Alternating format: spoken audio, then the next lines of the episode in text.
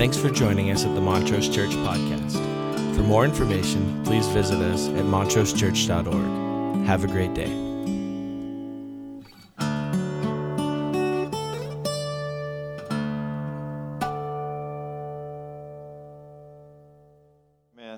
So fitting as we talk about the blind spots of integrity, and we talk about what it means to be wholly and fully yourself. And I don't know about you, but when we have this conversation about blind spots, it makes me uncomfortable. I am unaware of how to know what I do not know. Anybody else struggle with that? And I'm finding, and this could be generational, but I'm finding that oftentimes I might say something and then people laugh. Does that happen to anybody else?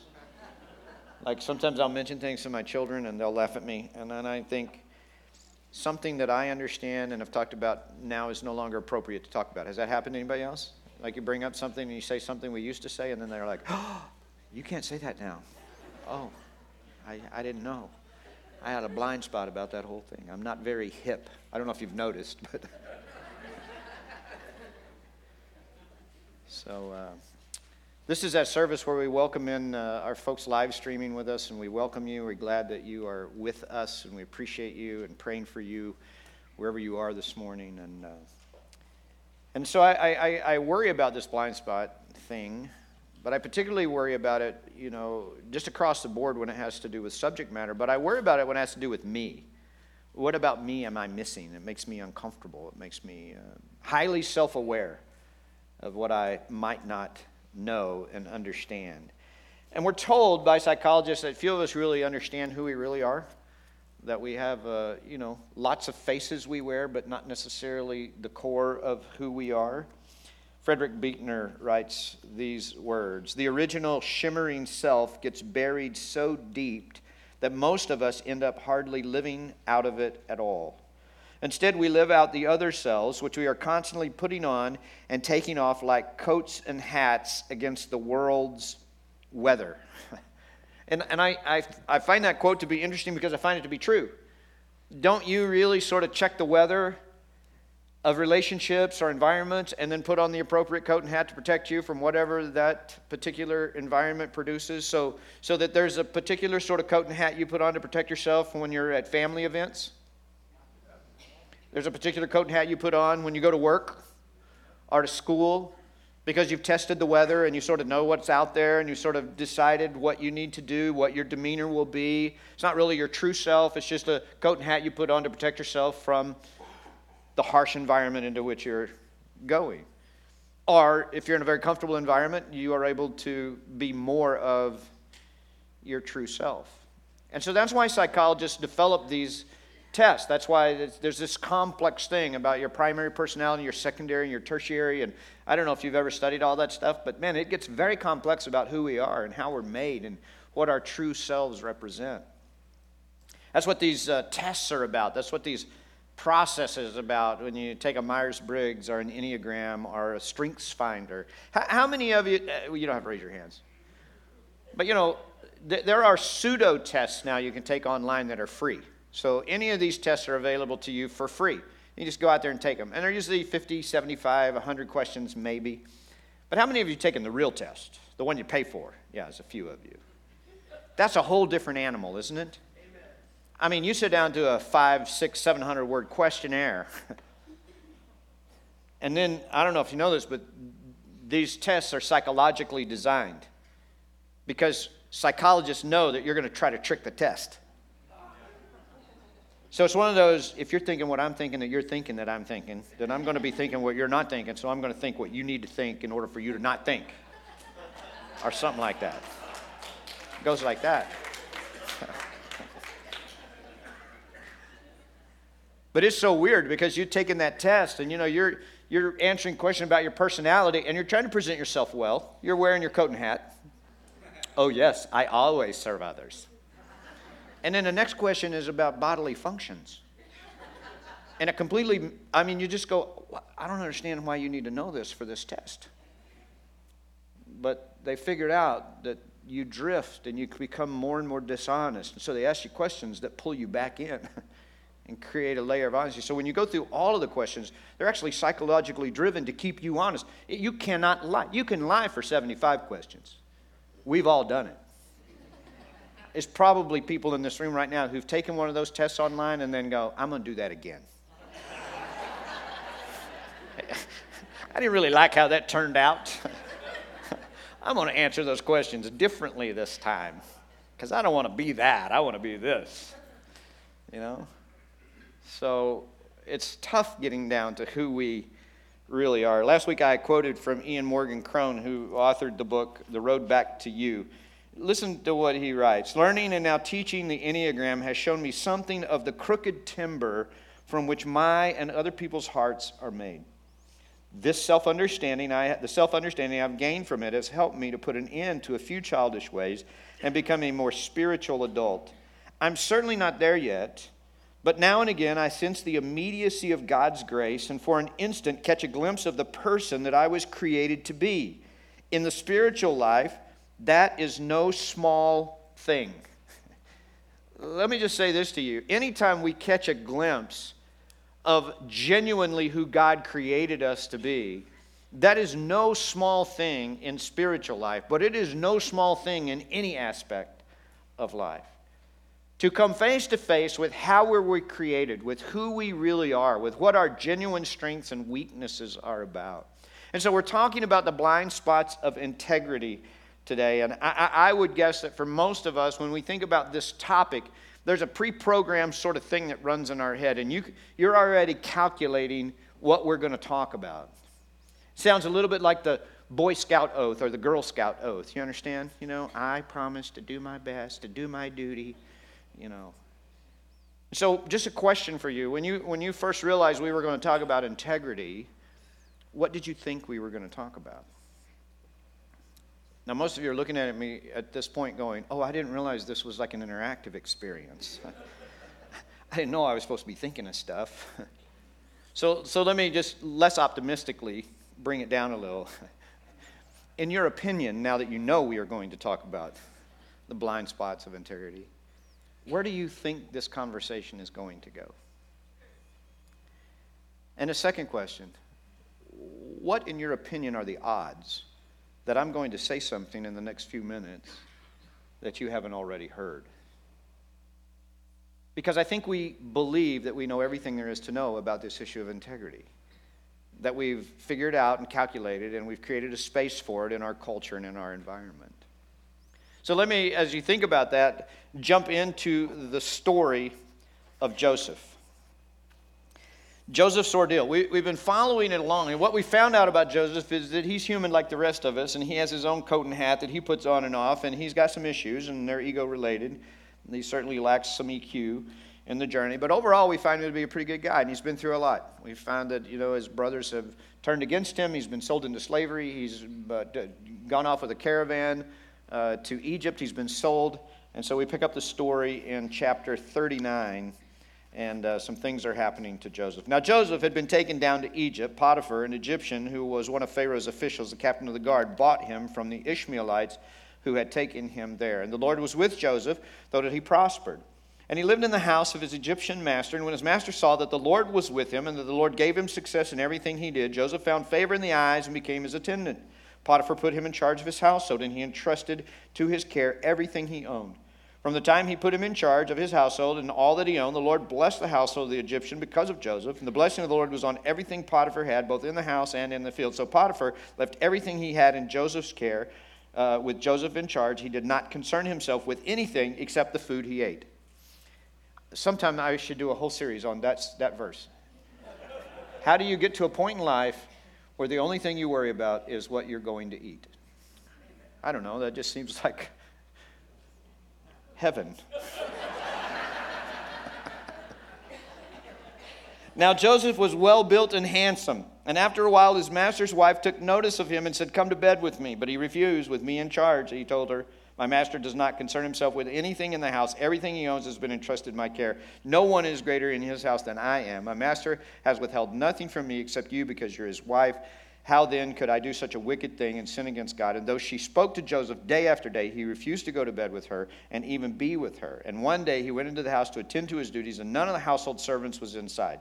She caught him by his cloak and said, "Come to bed with me." But he left his cloak in her hand, and he ran out of the house. Now, when we talk about integrity, we figured this would be where the conversation went. I'm guessing that most of us, when we talked about it, we figured that it would have something to do with sexuality, because in our culture, we create these two terms almost synonymously. Sexual purity and integrity are considered to be, and that's very important. There's no doubt that integrity has something to do with sexual purity and morality, and all of those things are woven in there together. However, if we have become content to believe that the issue of wholeness and integrity is wrapped up in this one issue of sexuality, then we're missing something very, very important. Because, in fact, integrity is a much bigger issue than just one area of life. It's to be applied to all the areas of life.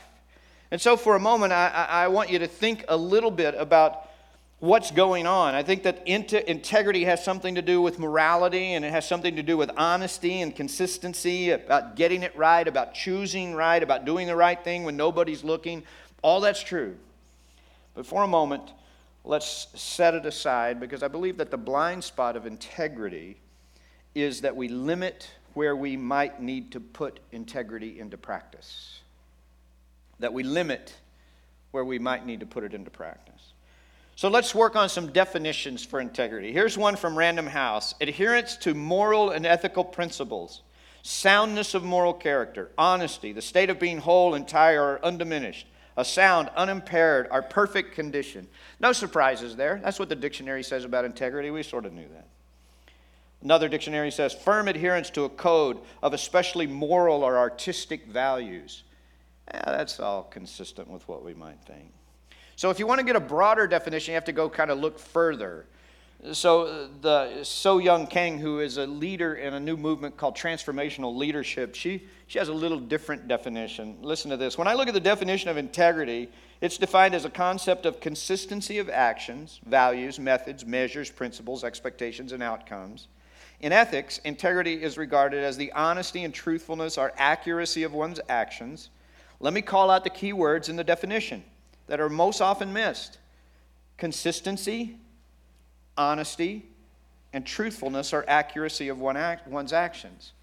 Kang goes on to say that if we're going to deal with integrity, we have to speak about those issues. Are we consistent? Consistency means that we are the same regardless of the situation, that we practice the same language and behaviors on Sunday morning in church as we do every other day of the week. It didn't get a big amen in the first service either. That we speak to the people we know best with the same sort of decorum as we speak to strangers. Isn't it funny that we speak to strangers with such careful work, because we put on the coat and hat of public consumption? And we all want to be people who are nice.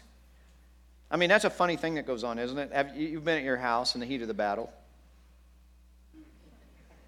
I'm assuming you know what I'm talking about. And the phone rings. And you can't get that coat and hat off fast enough and get the other coat and hat on. I mean, it is literally, hello.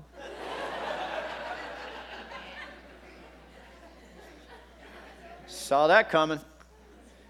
Consistency means we talk the same, we behave the same. Consistency is an issue when we talk about integrity. Further, it's about honesty. Honest about our own strengths and our own weaknesses. Honest about our own responsibility in situations and relationships, and especially in dysfunction. I mean, how many of us are truly honest about our contribution to dysfunction? To what's happening in an area of conflict where we say, you know, I got to be honest. This is what I'm contributing. I got to be honest because it's an issue of integrity. I can't act like it's not my fault. I can't act like someone else is to blame. Seth Meyers, not the comedian, but a psychologist, writing in Psychology Today, gives this definition, which is the one I believe we ought to work with because I believe it's the one that's most biblical. An individual with integrity is the antidote to self-interest. An individual with integrity is the antidote to self-interest. So Seth Meyers, the psychologist, who we're going to lean on a little bit today, says that a person who practices integrity is a person who is moving the attention away from self-interest onto other things. Now, when you think about that, that sort of fits in with that whole morality issue. I mean, that's what sexual purity is about. It's about putting your self-interest aside and participating in the interests of a greater purpose and a greater cause.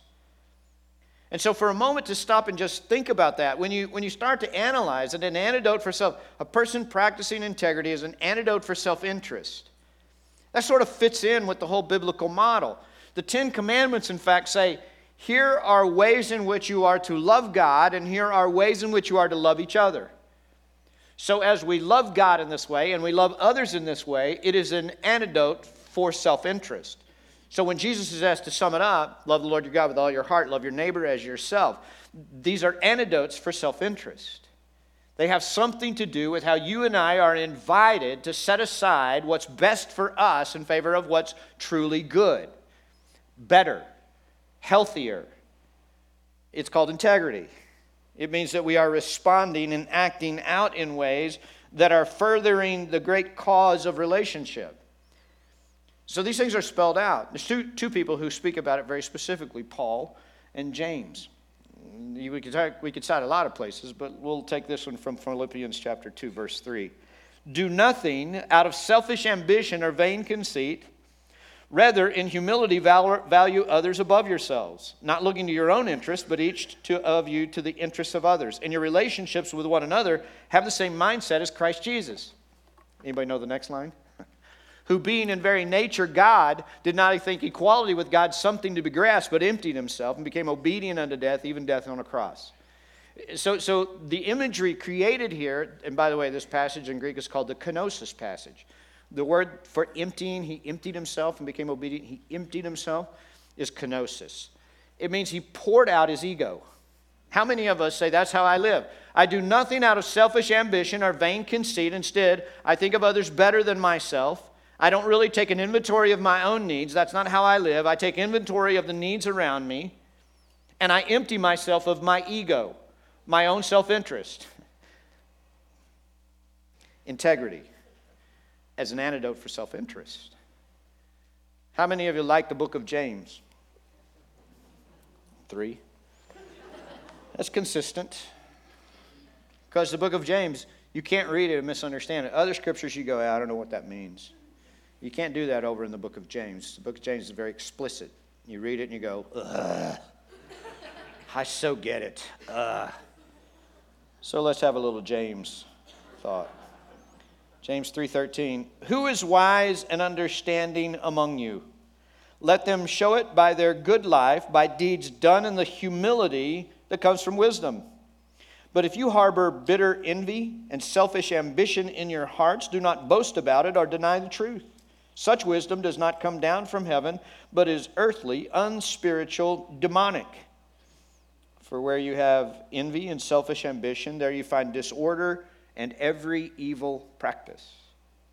But the wisdom that comes from heaven is first of all pure, then peace-loving, considerate, submissive, full of mercy and good fruit, impartial and sincere. Peacemakers who sow in peace reap a harvest of righteousness. Wow. I mean, there's a reversal of ethic. I mean, how many of us in this room would look at that passage of Scripture and just go, peacemakers, wait a minute, peacemakers who sow in peace reap a harvest of righteousness? No, that's not how I live. I believe if I sow righteousness, I'll reap peace.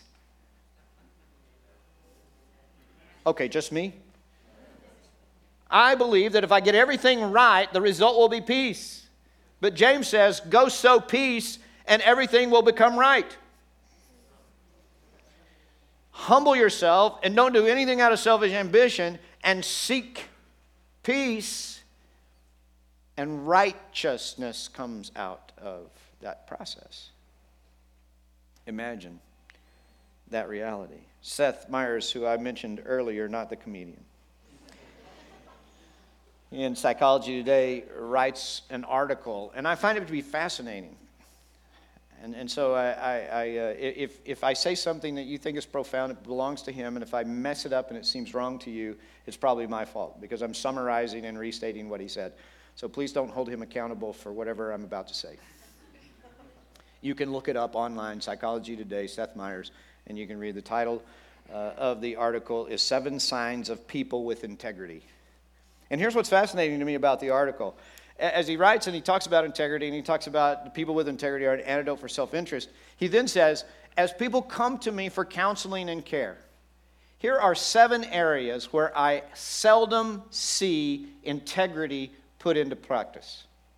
Secular psychologists write in an article, here are 7 places where the people who come to me and are seeking help for broken relationship and broken families, where I seldom see integrity put into practice. Number 1, I seldom see parents apologizing to their children for over-punishing or yelling at them. Now, I think that's fascinating. I seldom see parents apologizing for over-punishing their children or yelling at them.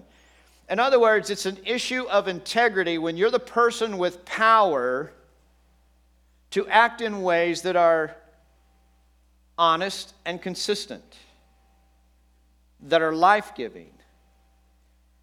I don't know how many have seen the movie Matilda, but in the movie, the dad says to the daughter over and over, I'm big, you're little. I'm right, you're wrong. And there's nothing you can do about it. And it's not just about parents and children. This is what I derive from that little piece. There are so many places in which the consequence of our behavior will only be how it emotionally damages or helps the individual to whom we're talking. So when a parent is interacting with a child, the reality is there's no accountability beyond what is happening to that child mentally and emotionally and spiritually. There's no accountability beyond that, at least in that moment. How many places do we apply integrity here? Whether it's with our own children or it's in other situations where we can speak and we can act out and we can say things because we have a security that the only consequence is going to be whatever damage is going to happen in the inside world of the person to whom we're speaking. Do we have integrity in that moment? In that moment when we go, I need to be aware of how these words are going to land with this person. They don't have the power to fight back. They're not in a situation to speak up. They're being, now we're a very enlightened society. So generally speaking, in our relationship, physical abuse is not allowed ever. But we are not nearly so enlightened when it comes to emotional abuse. When it comes to powering people and overpowering people. Tony Campolo wrote a book years ago called The Power Delusion, and in it he makes this incredibly difficult statement. Whoever loves the least has the most power. You take any situation, relationship, whoever loves the least has the most power. I am more willing to hurt you than you are willing to hurt me. Therefore, I have the most power. That is an anti-biblical view of the world. Do nothing out of selfish ambition or vain conceit. Instead, consider others better than yourself. Look to the needs of others instead of to your own needs. And integrity is an antidote for self-interest. Number 2, Seth Meyers says, I seldom see, wait a minute, he's not going to see that yet. I seldom see leaders highlighting the accomplishments of others while downplaying their own. Now, you know, you think this is a business thing, and it applies, but this is a human thing. I seldom see people who consider their contribution to something to be less than and other people's contributions to be more than. Let's apply that for a moment to the family dynamic. I'm the glue that holds this family together. I don't know what the rest of the people are doing. How many of you, when you were in school, you had the dreaded group project? It's the bane of every quality educational experience. I mean, and by the way, the longer you go in school, the more they make you do that. And the worse it is, the more that's at stake.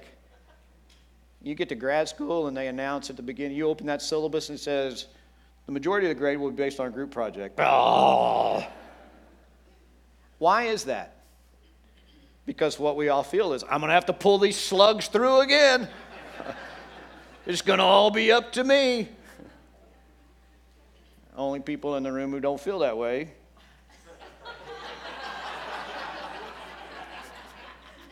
But I'm trying not to say things that might damage someone's inner world. Because we do. We feel like we are the ones contributing all the stuff. I'm the one making it happen. I'm the one raising our kids. I'm the one making the marriage work. I'm this friendship. If I wasn't for me, these group of people, I'm the glue that holds the group together. And how seldom do we think this is an issue of integrity? But I'm not supposed to think about my own contributions. I'm supposed to play my contributions down in humility, empty myself of my ego, and I'm supposed to build the contributions of others up. That Seth Meyers, a secular psychologist, says, I seldom see this. This is a place where I seldom see integrity applied. Most people who come to me for help have a very overinflated view of their own contributions to relationships and circumstances and situations, and have a very diminished view of the contribution of others.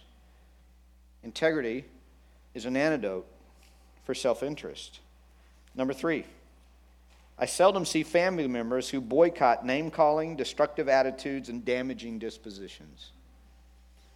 I seldom see family members who have decided, we do not talk like that. We do not call those names. We do not speak like that. But this is bigger than that. We do not practice those destructive attitudes in the confines of this home. We commit together to not have that attitude. That attitude, that disposition does not create an environment in which people are allowed to take off their coat and hat and make themselves at home. That attitude, those words, bringing up that past, that does not create an environment that is conducive to a place that is consistent and honest and open and humble, full of mercy and grace. I seldom see families who say, we simply have decided together that we will not at any time do that. That's not going to be us. We're not going to go down that road. Number 4, I seldom see drivers who almost never use the horn or drive aggressively. As I was reading the article, I was like, wow, this kind of came out of left field. And then I thought, that's a really interesting one, isn't it? I seldom see drivers who are applying integrity in this moment. So when you think about it, and you think about consistency and honesty as a piece of integrity, there are those of us who act out against other drivers in ways we would never, ever dream of acting if we were face-to-face with that person. I mean, it's just astonishing, isn't it? And so then I start to think, well, there's a bigger principle in play here. That we find some sort of power when we have a sense of isolation from others. And we will act out in ways because we love humanity, but this person is making me crazy. Amen? And isn't that what happens on social media? I mean, there's some fearless warriors on social media, aren't there? Who will say, none of them in this room are joining us on social media.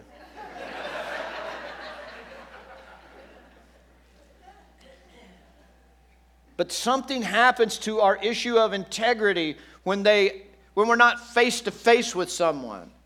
And isn't that true not only when they're in another vehicle or on social media, but when they're not present in our conversation in our living room? Ha! I mean, it's kind of interesting when you go home from church and you have others for lunch. I mean, isn't that a weird thing? We just went to church. We learned about love.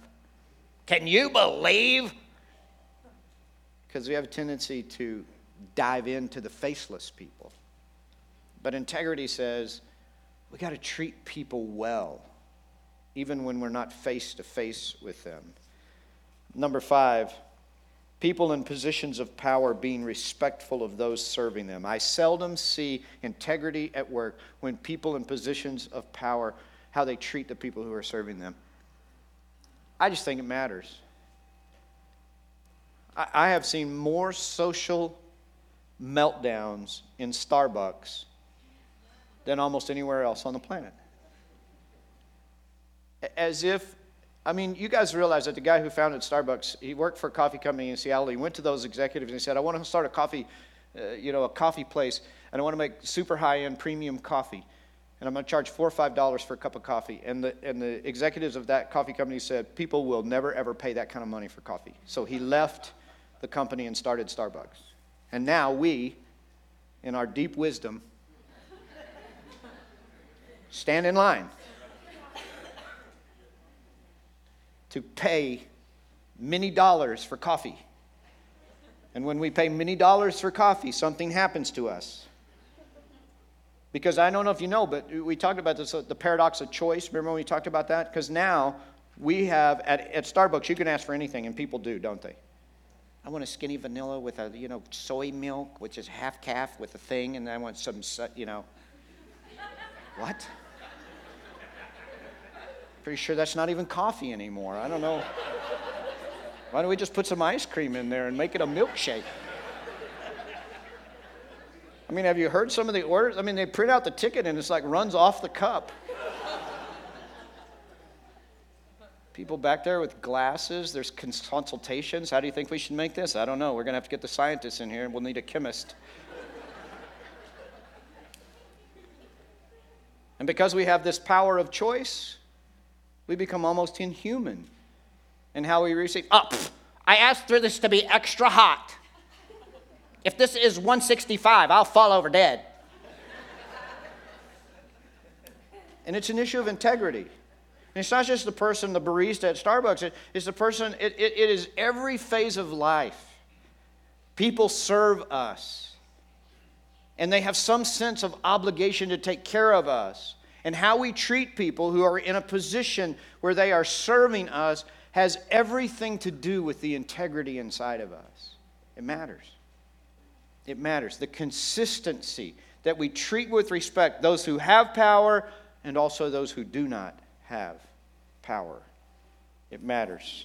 Number 6, I seldom see anyone giving another person the benefit of the doubt when circumstances are unclear. Is there any issue in our culture and world today that is clear? And yet we fight and argue and are incredibly divisive. And Myers says, to me, this is an issue of integrity. More and more in my journey, and I want to articulate that as often as I can, but more and more, the folks that I am wary of, the folks that I worry about are people who try to make everything sound simple, like there are one-word answers to very complex problems. I don't know how to tolerate that. I don't know how to put up with that. I don't care what social issue you lay on the table. Our politics tell us, well, here's a simple answer over here. Well, here's a simple answer over here. There are no simple answers. The issues that we face today are multi-layered, thousands of layers, and each one of them is complex. And when people act like the answers are simple, that we create a problem in our culture and a problem in our relationships.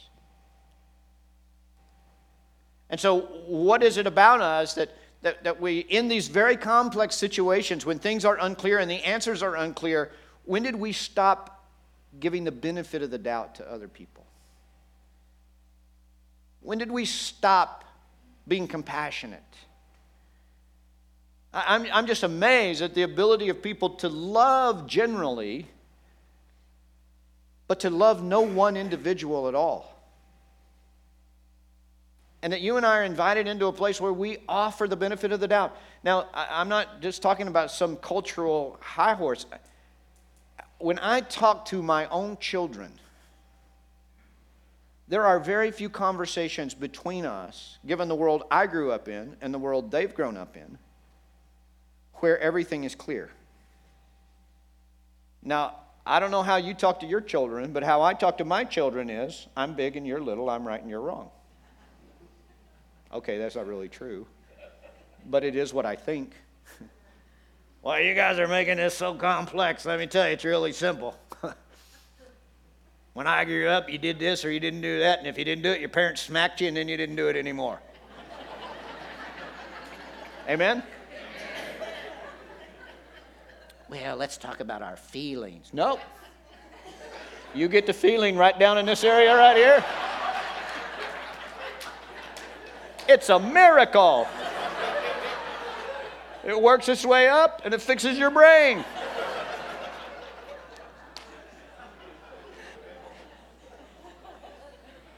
But I'm finding out that seems to not be the way it works. And this is where the real rubber meets the road. Am I willing to give the benefit of the doubt to a generation that I can't possibly comprehend what they face and go through? Because the issues are not clear. And it's a matter of integrity. I need to treat them in such a way that they feel honored and respected for the journey that they are on.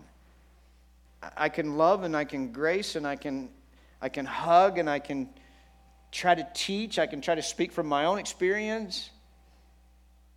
But am I willing to give them the benefit of the doubt? Number 7.